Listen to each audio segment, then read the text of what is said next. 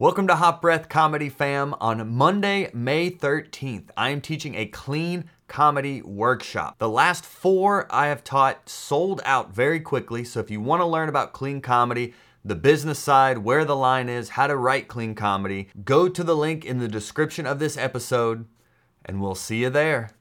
Be- before Kevin Hart was big, Kevin used to do this room in New Jersey called Sweet Cheeks. yep. And yeah, so- Sweet Cheeks. Sweet Cheeks. He'll he'll tell you about it. you know, Kevin was just like the rest of us at this point. But so he had a little night. He said, "Man, come to um, come to Sweet Cheeks tonight." Saturday night, this shit didn't start till one in the morning. They would shut down a party, the club, do a comedy show at one in the morning in front of every goon in the state of New Jersey would be in there. Hosted by Kevin Hart. Hosted by Kevin Hart. Hot Breath.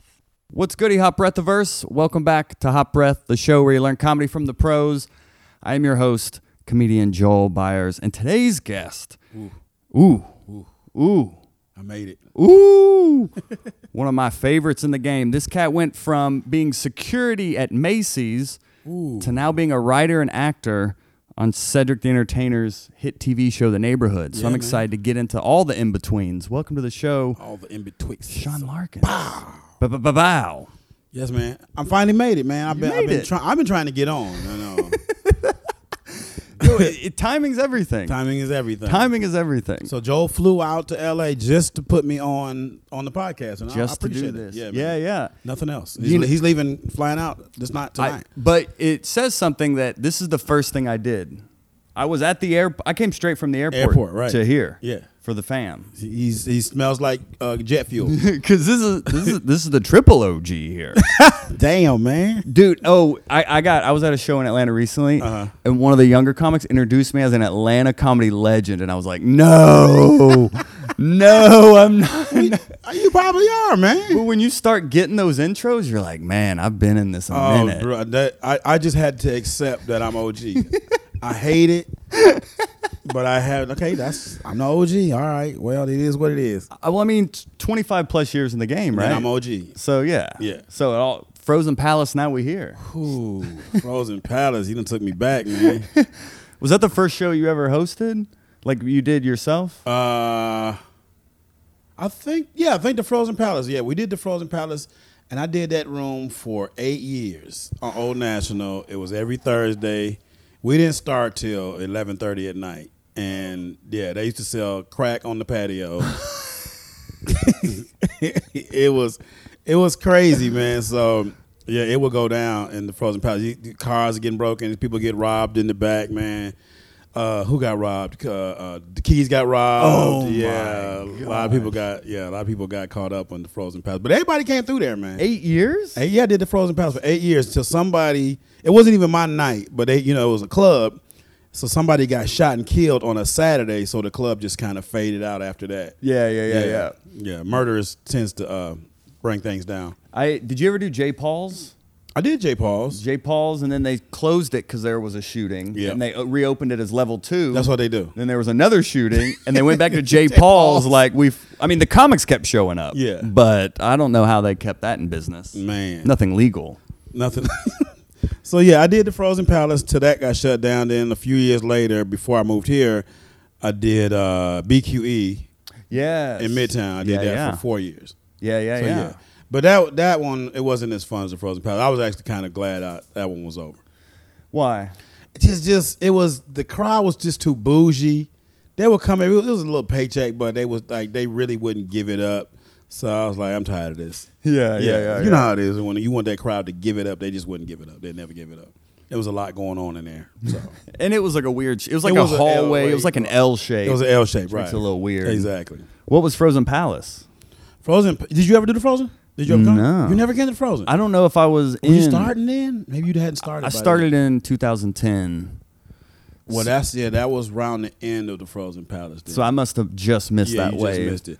Uh, it was on. Um, it it was a club, and because it was a front patio. Then you come in, and we did comedy on the dance floor. And then Oh people like all around, and, then- and then it was a bar. But you know, bar comedy. That's what I call it. but yeah, but well, you know, we started out was at the five five nine. I know you heard of the five Bruce Bruce? Bruce Bruce. You would you would do five five nine and earthquakes at Uptown, Yep, you right? would do up, I would I would oh. bomb it uptown first, and Quake Quake would give you the business. You did not want to bomb in front of Quake. Quake would just he's like, hey, I know you got in free, but you gonna have to give somebody five dollars. so I don't know why, but we leave there, go to five five nine, and get more abuse. So go to five five nine. Bruce Bruce was hosting. It would be every dope boy and stripper in Fulton County in there every Tuesday, bankhead bouncing, and it was it was the most intimidating thing. And Bruce would give us like twenty five dollars. We'd be so happy to get that little twenty five. Oh, a little come up there. man. And uh, it it was it was the that was that was what I call gladiator comedy. That's why every that's why I think Atlanta comedians are some of the best comedians in the country because that's the shit we came from. Facts. Yeah, yeah, yeah. The Sunday nights at Uptown by five five nine. It was all it was all you know. You've done it. yeah, yeah, Yeah. yeah. White boy Joe. White boy Joe. I mean, it- the crazy thing, Joe, like Joe, you got white comedians that they don't they don't look like white comedians. You look white, but you stay in the most ghetto fucking room. I don't know why. You be in the most hood shit all the time.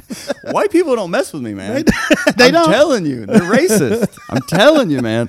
White And people Joe, have never Joe is one me. of the, like we have roast. This dude here will tear your ass up. And He'd be so calm and he'd be like, "I'm gonna kill this white boy." Nah, Joe gonna be on your ass. I hung up. I hung up the roasting. No The- roasting? I mean, I mean, I kind of Oh, the roast itself. like. Well, I kind of went. I went through a big phase of roasting, and then Mm. I like I- I got all the way to like I taped Comedy Central's roast battle. oh, you did. Uh, I went up against Dulce Sloan actually. Wow. And then they didn't air it.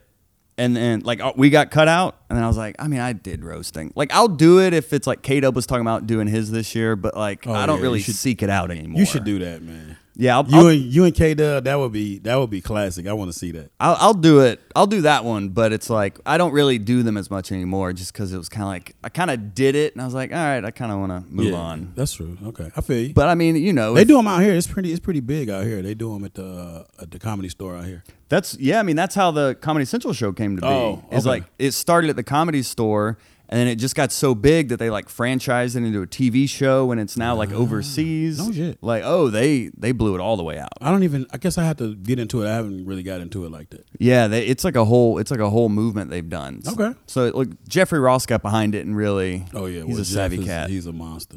oh, of course. Yeah, you don't want to. You don't want to get in the ring with Jeff Ross. Have you?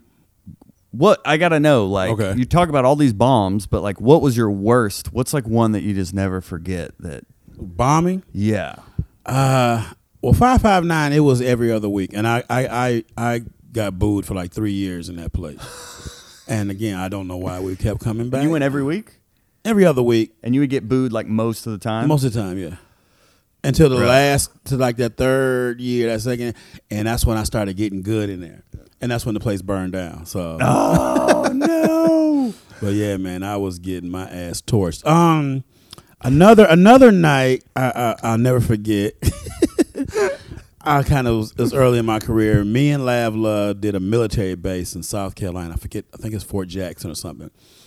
I get on stage. I ain't been on stage two minutes. I barely said my name, and somebody hit me in the face with a chicken wing. Oh, Yeah, just whack. And I'm like, I didn't even say shit. I was a man, and nobody would say who did it. I don't, I'm not looking this way, and it just got hit with chicken wing, and nobody said who did it. So I, I'll never forget that one. yeah, that one. how much fun. time did you have to do? Uh, I was done after that. I you did two minutes. I did about five minutes, and I was done. I'm like, I'm not, I'm not telling jokes with uh, barbecue sauce on my face. I ain't finna Did you still that. get paid? Yeah, I still got paid. Oh, that's good looking. I think that was a long time ago, Joe. that may have been one you did for the culture there. Yeah, I did that for culture. like I'll bro. do it for the troops. I you took know? a, I took a L. Took a L to the face. I didn't get slapped, but I got hit in the face with a chicken wing.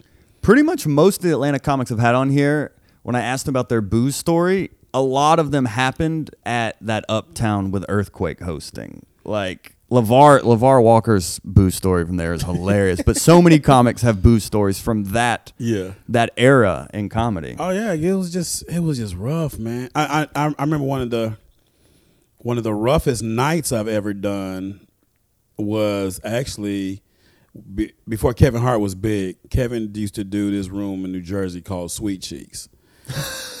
yep. And yeah, so- Sweet cheeks. Sweet cheeks. He'll he'll tell you about it. so Kevin used to do this room in New Jersey, uh, on in Atlantic City, called Sweet Cheeks. So I'm in Philly. I'm doing um I'm doing the Laugh House. That was I would do the Laugh House all the time. I kind of started in there too, because my grandmother lived in Delaware, so I would go visit my grandmother. Then I go to the Laugh House every time I was there, and um you know Kevin was just like the rest of us at this point. But so he had a little night. He said, "Man, come to um, come to Sweet Cheeks tonight." Saturday night, this shit didn't start till one in the morning. They would shut down a party, the club, do a comedy show at one in the morning in front of every goon in the state of New Jersey would be in there. Hosted by Kevin Hart. Hosted by Kevin Hart. Never forget that shit. And it was it was just one little table of girls that was listening. I just talked to them for 15 minutes, got my little two, three hundred dollars, and got the hell out of there. But Nobody booed or anything. nobody booed. They wasn't really not looking at me at all. They was They're just not even in. paying me no fucking attention whatsoever. so, but yeah, that I'll never forget that night. Yeah, that's that's what I think the the side of comedy that most comics don't see or understand until they get into it, and they're Mm-hmm. like, "Oh, wait, you mean I'm not just popping off the rip?" Which some people do. Some people do. But like the reality of developing as a comedian is a lot of failure and a lot of bombing. Exactly. That's that's why when I when you see these these internet comedians and and they and they automatically thrown on these huge shows, and they're not doing good because you ain't been through the fire. Yeah, You yeah, yeah. got yeah. to go through the fire. You got to go through that shit in order to get to the to another level. You know, you getting paid five, ten grand, and then I've heard, I've heard of these comedians. I'm not gonna name their names, but they can't even do ten minutes and like go out there and and get them. Like, no, let them stay out there. make them stay out there. They getting money. Make their ass stay out there. That happened when um I did uh Doodoo Brown's room. Oh, God. in Columbus. Yes, You do that one? once and never again. Me too. and I rode down with him in his limo. He has that Cadillac limo. You mean the Hearst? It was yeah okay. it's like a 1980 something The like Cadillac. yes. the Doodoo Mobile. But you're supposed to do 15 minutes. Right. You have to do 15 minutes to get paid. And about halfway through the set, I was doing. I was like surviving. Mm-hmm. And then, and by the way, the comedy show was it's an opening for a twerk contest. so just to add context for where this was going. Yes. And then there was this lady, and there were people sitting on stage, just to let you know this whole setting. and this one lady was yelling rabbit at me. what the hell does that mean? Rabbit like uh, Eminem and Eight Mile. Yeah, he was known oh, as Rabbit. she kept just yelling it, but she was doing it. She was so close to me that like no one could really hear her, but I could hear her. So all of a sudden, out of nowhere, I just go listen, and I like I got white man got angry, Okay. but no one knew why. So it just sounded like I just randomly yelled at this woman, and then from then on, it was just shut down, Downhill. dead silence. No one booed, but like they just didn't give me anything for the second half So of the that set. was that was that's some, some sometimes that's worse and you don't get nothing. Sometimes I'd rather get booed. I got something some ammo, but if you get nothing, like you hit them with your hard shit, and you get nothing. Like man, this is rough. I just counted down every minute. I just took out my phone. And I was like, all right, we have five Five more minutes." minutes, everyone. I just counted down every single minute. Oh my god, yeah. So I I, I got to the point where when I got out here, I said I'm not doing any more bar comedy. Mm-hmm. So actually, when um you know Kool Aid from Yeah, Detroit, so yeah, when Kool Aid yeah. passed, we had uh he used to do a, a bar in Detroit. And so afterwards, all the comedians met up at this bar, and I was like, "This is the last bar I'm doing. I'm not doing it no more. I'm doing this one for Kool Aid, but it's not progressing my career anymore." Um, so I kind of cut that out. Sometimes I come to Atlanta, I might hit something, but for the most part, I I just don't do bar comedy anymore. Yeah, when when do you think is the point? Because I pre-pandemic, I was on the road a lot. I was like featuring and getting headlining work coming up.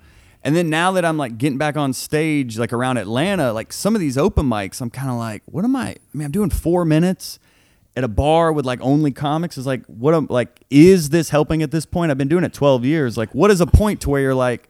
Because I'm a, If I you- know you got to be on stage. if to you're develop, doing it, if you're doing it to develop a new bit or you want to try some new stuff out, I get it yeah, because you don't want to do that on your real show. You don't want to just people who paying they want to see your show. So yeah, you can use it for that. Yeah. I got I got three new jokes I want to work out, see if they work out. So yeah, I would say that would be cool. Okay. Yeah. Okay, cool. Because I mm-hmm. was kind of getting in my head, but then as a comedian, it's like you never want to forget where you came from and get too big. I do.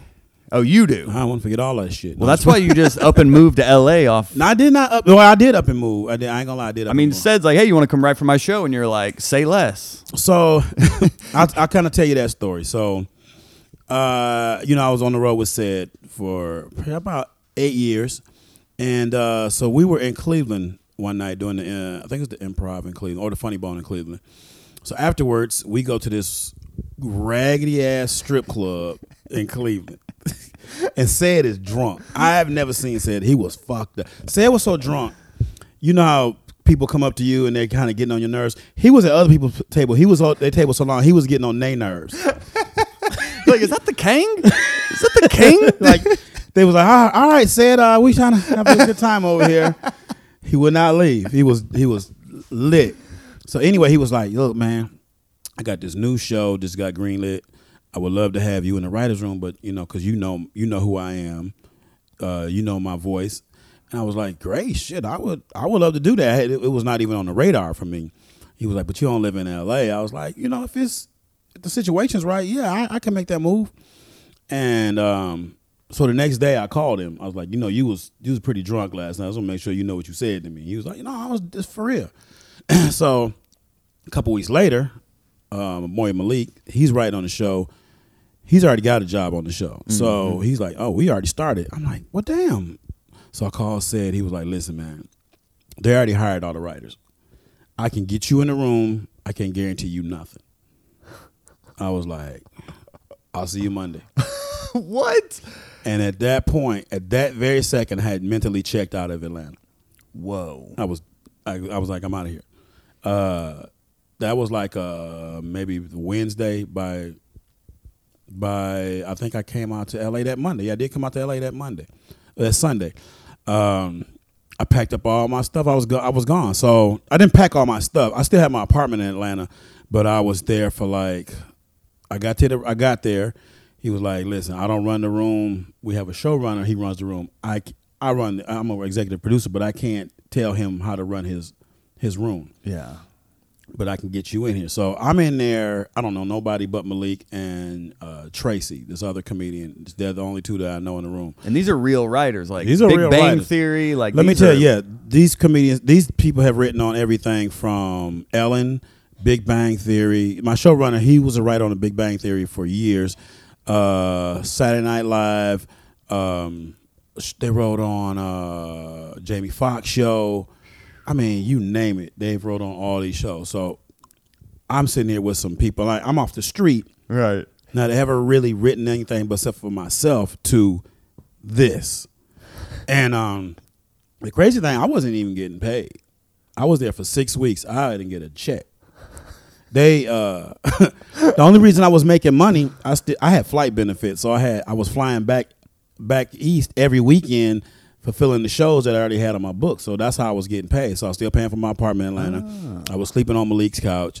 My car was back in Atlanta. Dang. Yeah. Oh, you sleeping on a couch? I was sleeping on a couch for for a few, forth. going back and forth every weekend, doing my shows or I was doing shows with Ced. then they was like, so they find out I was room. The, the the CBS found out I was in there and I wasn't under contract or getting paid. They was like, listen, you got to get him out of there. He either you put him on contract or you get him out of there because if he fall and hurt himself, like he can sue us for millions. And so they was like, listen, we can't make you no real writer. I can give you this this amount of money, which was nothing, but it was something. And I was like, or you got to go. And I was like, well, I mean, I'll take it. So I took that, and so for that first season, I, I wrote on the show, and um, it was uh, it was cool because again, I was around that that environment, and I that was worth more than the money that I was making just to to soak up that. yeah. Um, the unfortunate thing for me was honestly I wasn't ready because when I got out here, I had never had the Hollywood experience, so I was more, I was probably more focused on I want to do Hollywood shit than focusing on the job, like really buckling down and writing. Like I got the rest of my life to go to parties and and stuff like that, but it was something coming up. I wanted to go. oh, really? You know oh, so you didn't really take it that seriously. I probably did not. Oh. I took it seriously when I was there, but if it was time to go, I want to go. You know what I'm saying? Or I want to go to this event coming up, or I want to go to this event coming up. Uh-huh. You know, and you can go to so you can go to all this stuff, but you need to. You know, I should have been soaking up the game more. So at the end of the first year, I actually got let go. So yeah, so the showrunner was like, "I'm gonna let you go. You don't have enough experience," and I was like, "Fuck, this is what I came out here for." So you've been doing comedy 25 years. Yeah. Is it at this point? Was it 25 years? Like Something like that. Yeah. basically, you've been doing stand up 25 years. You fly out to LA on a w- prayer that Mm-hmm. oh this will work out. You're in a room. Uh, that's got to be so humbling, dude. Yeah, and then and then being in that room, like, for especially somebody like me who never had writing experience. If you was a known writer in L.A., you get more respect. But I mean, it was no eh, eighty percent, eighty to ninety percent of everything I said was no. Like it's a eh, eh, you got to have thick skin in these in these rooms. Mm-hmm. Like no, nah, nah, nah. Even if the shit you wrote was funny, like I knew funny, I didn't know structure. They knew structure. I would write some funny shit, and, and the showrunner be like, "So why would you say that?" I'm like, "Cause it's funny, but why would he say that?" So it's a lot of, it's more than just being funny. Yeah. You can't. I can't. He's not going to risk the script for something funny. I'm not going to change the whole script because this character said something funny. I'm not going to change the character's uh, trajectory because it's a, a, a funny joke. mm-hmm. So with writing in Hollywood, it's more about depth, and you have to learn that depth. And then once you do finally get something in there, it's got to go through so many channels. Then the network got to approve it. The writers got to approve. The the actors, I mean, actors got to like it. Like Ced, has to have that punchline at the end of end of each scene. Mm-hmm. You got to know that. So the big name got to have that punchline. You know what I'm saying? And if you don't know, now I know that. You got to know when act breaks are. You got to know when uh, cold, what the cold open is. You got to know uh, uh, the um, the blow at every at the end of the scene. So if you don't know that The kind blow? of the blow. Pause. No, I'm just kidding. So so the blow is the is the is the is the ending joke of every scene. okay. Okay. Okay. So any scene you're gonna have a, a joke that's called the blow. Okay. Cool. So you didn't know that. No, See, see, now you know. Now you know what the blow is. I mean, yeah, I would be all for writing. Like, I've I've heard that can be a good job and it can Oh. pay well and Oh, be pay well. a comfortable job, and you're kind of sitting around. I mean, it's work. It depends on who you work for. So the the first season, uh, it was it was some long nights. Eh, There were a couple nights we were there to two in the morning. Because if we write something we think is good, and then the next day they start filming, and Ced gets it, he hates it. Guess who got to rewrite the whole thing? I mean, we, we had to basically, and the showrunner we had would want to start the whole thing over instead of just fixing what he said. He would that it was his thing. We writing the whole thing over. He was so stressed out. The showrunner? the showrunner would be stressed out, and he created the show. So the crazy thing is, at the end of season three, they fired him. The showrunner. The creator of the show got fired. Oh. So it was it was it was a situation like uh, uh, Gates and Apple, Uh huh. where he got fired from Apple. Uh, Oh, jobs. just Steve Jobs. Yeah, yeah, yeah, yeah, yeah, yeah. yeah. It was like that. Like oh. yeah. So he's gone, but his, he was still getting checks because he created the show. Yeah. But yeah, that was that was wild. So what? Because you had written D Boys too. I written D Boys. I had had written written. D-Boys, you produced, uh, yeah, your own I series. That, yeah, but you know that's not that's not nothing they're gonna respect in in Hollywood. I was just thinking of writing experience. yeah, that was my writing experience. But um, the thing about most writers it, that are in the room with you, um, so it's for, I think it's kind of two ways you can get in. Like myself and Malik, we kind of got in because we work with Ced, and he knows we're funny. We he knows we know his voice, what he would say as a black person. But most of the writers in that room come up through school. They go to uh, USC Film School for years, and then they sit in a room uh, as an understudy for three, four years without making no money. They work their way up from the bottom, but they know how to write a script. As for me, I don't even know how to write a script, like really write a script. Yeah. You know what I'm saying? So, but they might not know funny. They might not know black culture. So you got, and that's been the thing in Hollywood for years is even on a black show, you got 12 white men writing for a black show. Yeah. Mm-hmm. And they don't know black culture. Or they don't know if it's a gay character on the show. They don't. They don't know how to write for a gay guy. They don't know how to write for a female. They don't know how to write for a Pakistani character because you got all white men in the room. Mm-hmm. So that's the diversity in Hollywood that's had to change. So when well actually when when I got it, Ced put me in the room, and the guy was like, "Well, Ced you just can't bring your friends in off the streets," and he was like, "Well, that's what you do." you bring that's why that's what because that's what Hollywood is. It's it's it's it's like NFL. It's like NFL coaches. Like I'm just gonna keep bringing my buddies in, mm-hmm. so they'll bring their buddies in, and it's not even just that. Like you'll go on these sets and like the grips, the camera guys, the set design, everybody. It's probably 95 percent white men. I mean, you got you look at L.A. This is probably a seventy percent Hispanic, and his, Mexicans can build anything, but you don't see none of them. But you don't see not one of them on set because it's union jobs. So they're gonna keep bringing the guys in. White people. Oh yeah, white folks. No, White devil. but that does seem to be like your network is your net worth. Yeah. Like at the end of the day, I mean, I've been doing it 12 years, but I can see the majority of my opportunities have come from just people I've you known. know, that's what this is about. Yeah, Yeah. And that's the, I, I'm I'm I'm writing on a new show now. Oh, nice. Yeah, so uh, I just got hired to uh, write on a show. Uh, it's called Good Times. It's a reboot of Good Times. What? Yeah, say what? No, but it's an animated series. That's awesome. Yeah, so I'm doing punch up work on that, which is up my lane. So Yeah. I, they write the script, they send it to me. I go through. I I put in just tons of jokes. You did Punch Up for Miss Pat's show too, right? I did some punch up for Miss Pat show. I also did. uh I did the crowd warmer for the Miss Pat show. Uh-huh. Yeah, oh that was fun. And then you you are getting this job through a relationship? Which one? Like, oh, Yeah, I'm yeah. sorry, the Good Times. The Good Times, yeah, all over the place. The Good there. Times show I got through a relationship because uh, a guy uh, Devon Shepard he wrote for he wrote with me on the first season of The Neighborhood. So Oh, that's awesome. he and his wife now they run like four different shows.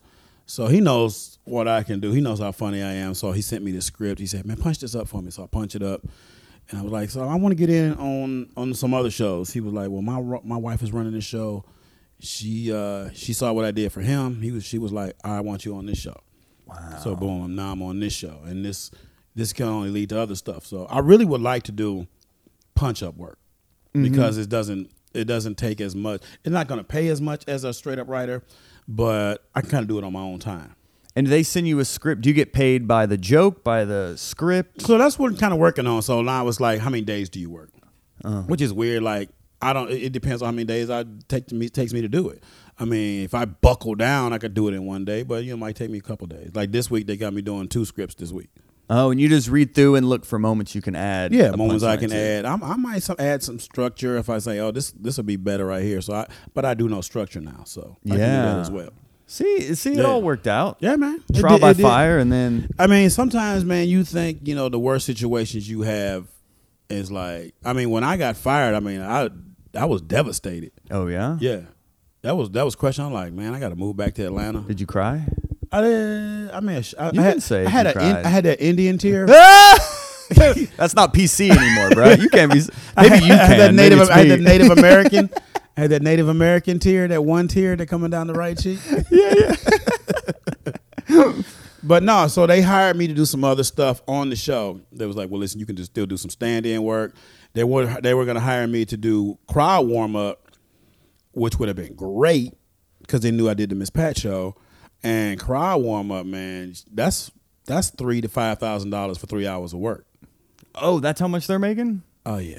Ooh. crowd war. There's people, it's comedians out here to do cry warm up. They never go on the road. Yeah, and it's. I mean, I've and I've been to a few live tapings, and some are just throwing candy. Some, a lot it's- of it's crowd work. it's- Like, that's all it just- is. It's just keeping them hyped. So I I never done cry. I had never done it till uh, I saw I knew Miss Pat was doing her show. I, I kept Miss Pat I was like, let me do cry warm up for your show. She was like, all right, cool. I'm gonna make it happen.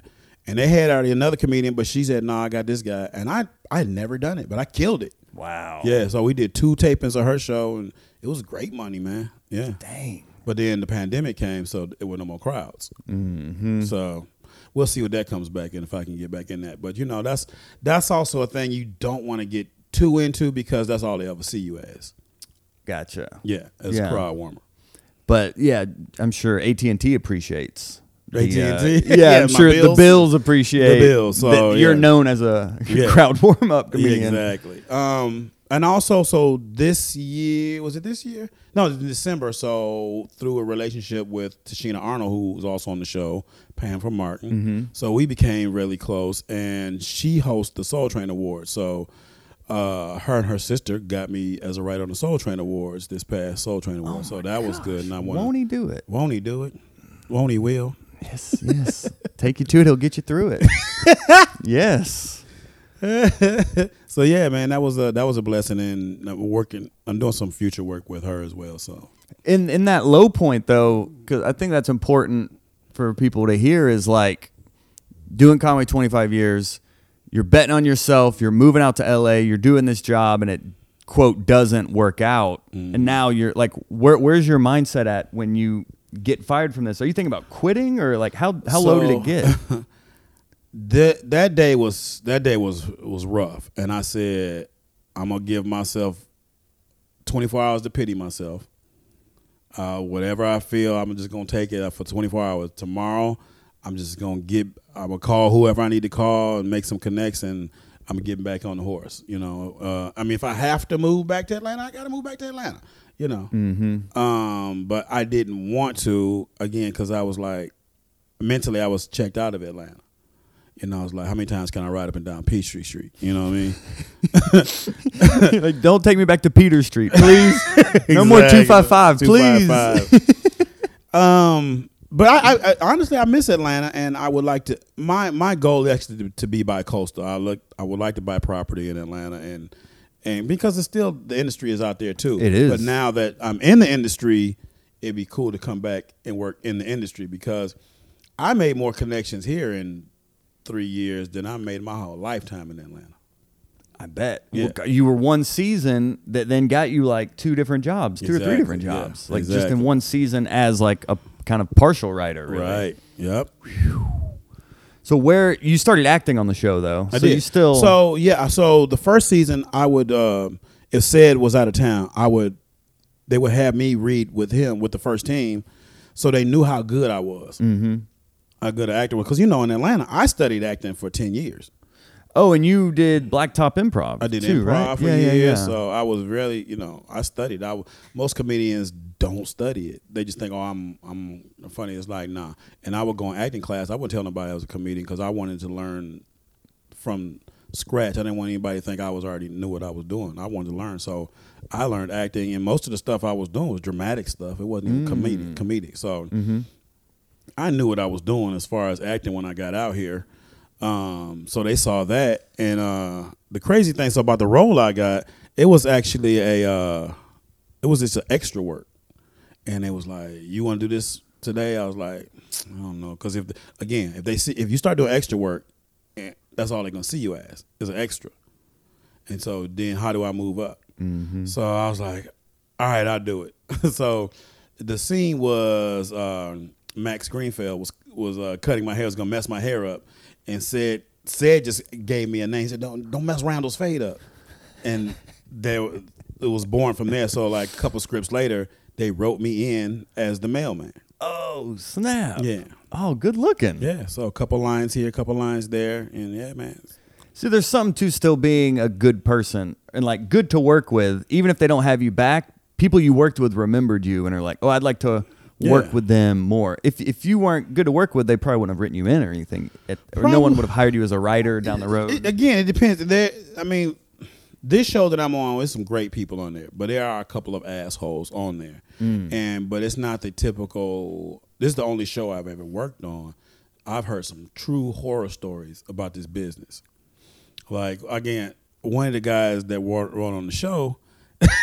one of the guys, tell. well, one of the guys that wrote on the show, and this is way, this was this was a couple years, or maybe a year before the Ellen scandal. He was telling, he's like, Ellen is the worst. He's like, she is horrible. And I was like, Ellen? He's like, no, she was an asshole. oh my! God. To all the writers, the employees, like they, he was telling us like she was, and then, then a year later, it comes out that she was And this is before any of that. before any of that. yo, He's like, it was horrible working on that show, and there's some shows that are horrible to work on. wow. Yeah. But fortunately, this one is a family. It's not like it's not crazy. It's not. It's not the typical Hollywood stories. It ain't, ain't a bunch of crazy parties going on. You know, it's some good people. You know, go home, be with their family afterwards. You know, Yeah. yeah. So how how like if if I wanted to possibly try my hand at like a writing gig, Mhm. what would you what would I need to do? Well, again, besides me, who do you know in this business? Mm-hmm. Uh, because there's people that call me, hey man, can you get me? I was like, I can't get you shit. I got a I got a toe in the door, so I'm just trying to get my arm in the door. I can't help you with that. Right. Um, it's about for you. It'll be you can start from the bottom. I can go to you can go to film school. You can take master classes, learn how to do it. See if you can get a, a intern job. Work your way up from the bottom. Or who do I know? You you done a let's say you you did the show with you done a podcast with Jeff Foxworthy. He's like, well, you're pretty good. I'm like, well, I'm a pretty good writer. He got a new show coming up. Hey Jeff, you think maybe I can um, maybe punch up some scripts for you? Might work like that. Oh, okay. what I'm saying? Yeah, yeah, yeah. I mean, even yeah. I mean, I definitely. So yeah, if it's like looking at your network and like, well, if you want to be a writer, who do you know that may be able to help connect the dots? Mm-hmm. If you don't start from the bottom, how can you use your network? Because yeah, I know. Yeah, I know several people. Um, I could probably connect with. Mm-hmm. But it it is like, but the motivation is like pretty much money though. Like I don't know if it's something that like I'm like oh, I've always wanted to write on a TV show. No, I want to work. I want to get paid to But write. friends, yeah, friends that I know that are in writers' rooms are like, yeah, it's it's a good job. it's a good job. it can It's like, take away from your stand up if you're not careful, it can. but it's a good job. It's a great job. I mean, again, it's it Which shows now. It's a fine motivator though, I guess. I know a guy that wrote. He wrote on um uh oh god, what is it? Last Man Standing. Oh, the Tim Allen one. Tim Allen show. Uh, Mm-hmm. He was like, and we wrote three, f- maybe four hours a day, we were done. like, and, and you talking about as a writer, I mean, you probably getting a minimum of thirty five hundred dollars a week. A good writer, ten grand a week. And then if your name is on that script, I, I and my boss one time put my name on the script. That's thirty thousand dollars, and then it's residuals every time it airs. I mean, I'll say this about Hollywood: it's cost a lot to live here, but Hollywood writes some big ass checks. Whoa! And that's why that's why comedians out here don't even go nowhere. Mm. Or comedians in New York, they only do New York and they only do L.A. They don't they don't do the middle America. They don't care about that. Yeah. they're making money on both ends on the other side. So, but I will also say that's another thing about LA. Like I was in the rooms and I was like, most of these shows, reason they're not as successful. Like I'll tell you what, I'll tell you why Tyler Perry is so successful. And I'm not a huge Tyler Perry fan. I'm, I'm very, I'm a fan of the hustle, the creativity. Ugh. Hmm. But what he does that Hollywood doesn't do is write for Middle America. Mm. He writes for middle-aged older black women in Arkansas, in Florida, in Alabama, in Kansas. Hollywood don't they don't write for them. Yeah, like Country Wayne. Exactly. Yeah. Yeah. That's a good And point. so that's that's an audience that he's got the market. They they're not- leaving. yeah, that's that is a good point. I mean, you have shows out Mhm. here, and they they got shows about acting in Hollywood. Like who who in in fucking Little Rock knows about acting? You know, in Hollywood. Like, but if you write something like Tyler Perry, did, that's that's that's a fan you're gonna get. You know what I'm saying? And then you can then go perform for. Exactly. Like yeah. you can then go Then you come to that front Little end show, right? Exactly. Yeah. Yeah. Because the that's the thing. The stand up is like, it's there's there's not a lot of money, and then there's like a lot of money. There's no middle. Like there's, no, middle, class. ground, middle class in comedy, bruh. No middle class in this game. and I'm Yeah. still, I'm still, I'm still in the projects as far as uh, stand up goes. But it's all good. Well, you going home to Detroit and you're I'm headlining going- I'm Punchline I'm this headlining- weekend. Yeah, yes. Come on, man. I, I appreciate Come it. on, man. Come on, man. Come on, bruh. Won't he do it? You outie, outie, bouty. Well, as we uh we can start to land this plane here. Okay, yeah. Because my uh, lunch is almost ready. Yeah, I know. I, I, I I- smell and, it. and, and, and, my and my girl Courtney was gonna make you a uh, a tuna fish sandwich, but Joe doesn't eat black tuna fish. you didn't tell me it was going to be a black tuna fish. I thought it was just your regular white you tuna fish. what you th- what you think is like? What are you putting hot sauce on that, babe? Like Little ch- some cheese. It's a tuna melt. Oh, tuna melt. Yeah, See, you, you you could you tell could me have all you could have had a tuna melt, bro. You didn't tell me that it was a tuna with a high fade. You didn't tell me it had tuna a little Beijing on the little side. for a Beijing little on the seasoning, side. a little Beijing seasoning there. exactly, exactly. But um, as uh, as we get out of here, and I'm so glad. I think this is perfect timing that we did no, this. it was great. because it was it was never anything personal. I've been a no, fan of no, you, man. I didn't. I'm just messing with But you. But you never know with comedians. Sometimes comedians can get they- they- sensitive. they do get sensitive. You know what I mean? and I mean, I So I would mess with every time I would see Joe. I'd be like, "Uh, damn, when can I get an interview on the hot breath?" Yo. And I was like, he probably thought I was like really fucking with him, but I was not. It was cool, Joe. I knew we was gonna make it happen. I I mean I've I've been a huge fan of yours for years and there was one time at Apache I'll never forget it like set the bar for comedy for me it was like Vanessa was headlining and she went to the wrong venue so you had to keep stretching I went up into like a guest spot Yeah. and then you had to headline like as a host and you murdered for like over an hour and I was just Oh, watching like that's what comedians can do? Right. like no you weren't even like no fluff. You were like just hitting them with material for like an hour as a host and then you would stop be like is she here yet? How long? And then you go back to just do, right? murdering. And i was just like okay so that's where the bar is on just killing Yeah, man. with like not holding anything back. So yeah i've I appreciate that, brother. so, you know I, some people new to this. I grew to this. Yeah. yeah i mean ah! But uh, do you have any final like closing advice for up and coming comedians that maybe help 'em out Uh. I would say, uh, get your followers up. That's that's that's what comedy has come to. mm-hmm. That is it. I mean, uh, we, it, myself, and a lot of older comedians. I, I might, I don't, I don't do it personally, but you hear a lot of older comedians bitching and complaining about, oh man, these internet comedians, they taking this, and it ain't like the old days. Let me tell you something. The, the flip phone ain't ever coming back. it's over. So if you don't get you, if you don't get onto this new thing, you're gonna die like the dinosaurs. So you can sit and mm-hmm. complain about it, but it ain't coming back. So adjust to whatever's new. And unfortunately for myself, I didn't come up with a laptop on on my lap. You know, so I gotta find other niches. For me, it's Hollywood. It's you know, it's writing and things like that. I don't I don't care to be famous. I just want to be successful. So that's my thing. Boom. Awesome. Yeah, well, man. where can uh, if people heard this and felt inspired and wanted to reach out, what's the best way to do it? Well, the gram, you can always hit me on the gram. Is Sean S E A N underscore Larkins S E A N underscore Larkins. So yeah, hit me up on the gram, man. Again, I got to get on TikTok. Uh, It's the same. On TikTok. I you don't have to. you don't have to, but I need to. So I'm a, I'm gonna figure my little niche out on there and maybe start getting on there. Maybe do something on there. So we'll figure it out. But Instagram straight flex. Instagram. All right. Flexing on the gram, baby. Sean Larkins, we did it, my friend. man. Thanks for being on Hot Breath. Man, I had a blast, brother. Woo! All right. Could you could you look into the camera, say your name, and why people should listen to Hot Breath? Well, this is Sean Larkins, and you got to listen to the Hot Breath because it's the number one sh- underground podcast in in America and in Ukraine. I don't know why in Ukraine, but e- even even though they're going through what they're going through, they still even in bomb shelters they're listening to the Hot Breath It's an podcast. escape. It's Yeah. Mm-hmm. an escape from from everyday torture that's going on. So Yeah. don't miss it. Awesome. Thank you so much, Sean Larkins. Thank you, my friend. My guy. Boom. Woo! There you have it, Hot Breath the Verse. This episode is one of over 400 comedy interviews we have on this podcast. So go check out our catalog. Go subscribe to our YouTube channel where we're doing three live streams a week. And until next Monday, right here on Hot Breath.